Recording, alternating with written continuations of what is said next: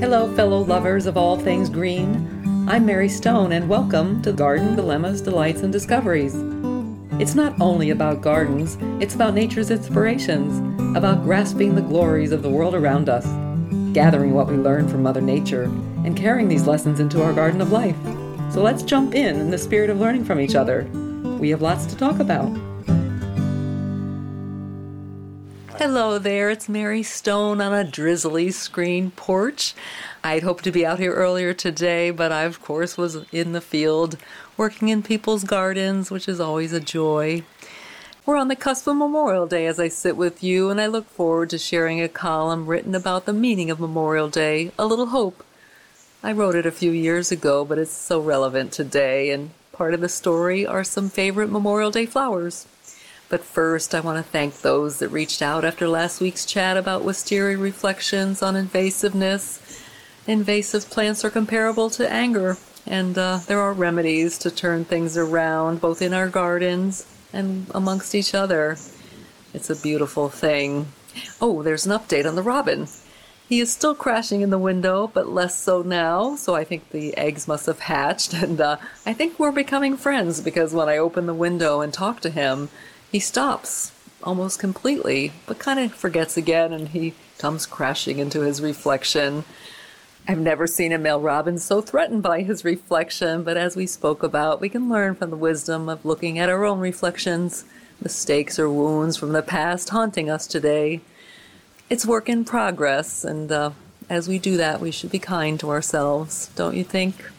Anyway, let's move on to this week's story, which starts like this. Hello, fellow listeners and readers. A Little Hope Foundation funded a recent Comfort Zone camp supporting those who lost a parent, child, or sibling to suicide. The camp, held the weekend before Memorial Day, reflects the meaning of the holiday. Gratitude fills my heart. Memorial Day originated after the Civil War when 600,000 soldiers died.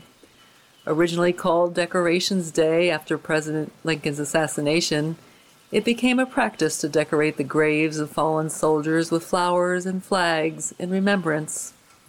The day of commemoration varied throughout the states.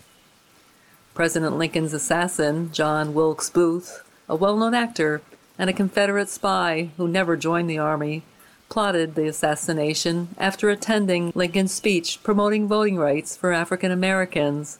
That speech was on April 11, 1865. The name Memorial Day emerged in 1882 and quickly became more commonly used. During the 20th century, it officially transformed into Memorial Day, celebrated on May 30th, honoring all who died during military service. It wasn't until the Uniform Monday Holiday Act that four holidays, including Memorial Day, moved to a Monday to create a three day weekend.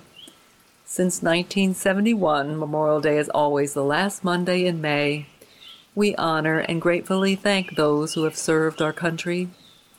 Admiration fills my heart for the courage and the resilience of the campers who attended last weekend's Comfort Zone camp, the fourth camp to include an adult program because of the need to modify protocols to keep families and volunteers safe during COVID.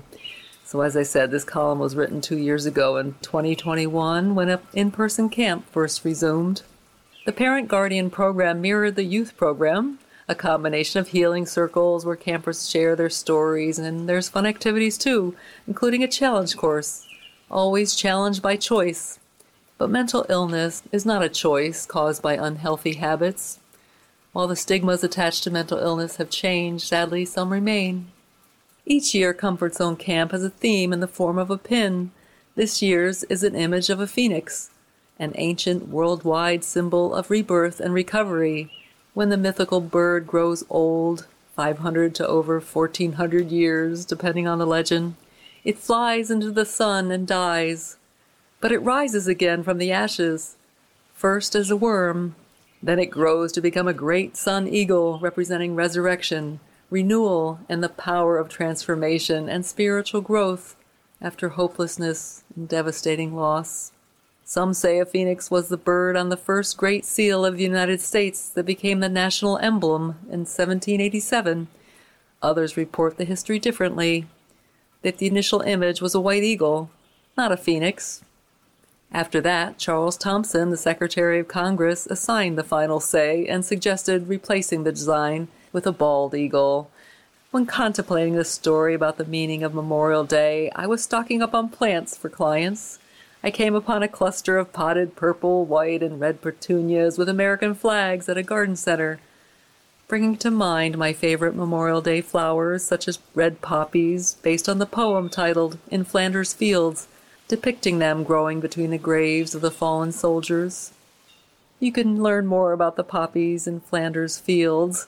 I'll put a link in the show notes to a story about the history of Veterans Day, closely related to Memorial Day when you think about it. Poppies don't fare well as cut flowers, though, so red and white gladiolas shaped like swords, symbolizing strength and integrity, are often the flowers of choice. Red roses, carnations, blue delphiniums, and Gerber daisies are also popular in tribute to our heroes. Then, of course, there are the adored petunias I came upon at the garden center. Speaking of flowers, a butterfly garden is amongst the beauty of the Johnsonburg, New Jersey Camp and Retreat Center, which hosted the weekend camp. Posted on the garden is a sign Planting in progress. Walk gently. In other words, recovery and growth is in progress so be kind. Garden Dilemmas? AskMaryStone.com. Yes, indeed, we must be kind to ourselves as well as others as we maneuver through recovery and growth. A side note here I just want to kind of mention because I think it may touch some of you listening.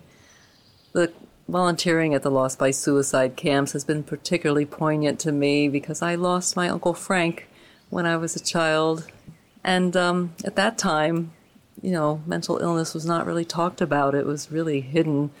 But I do recall mom sharing that she never knew how sad or, I guess, depressed, she may have even used the word, Frank was after his divorce and health issues ramped up.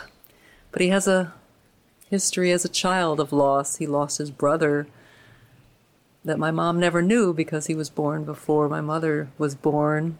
And then when my mother was born, their mother passed away due to complications from the delivery.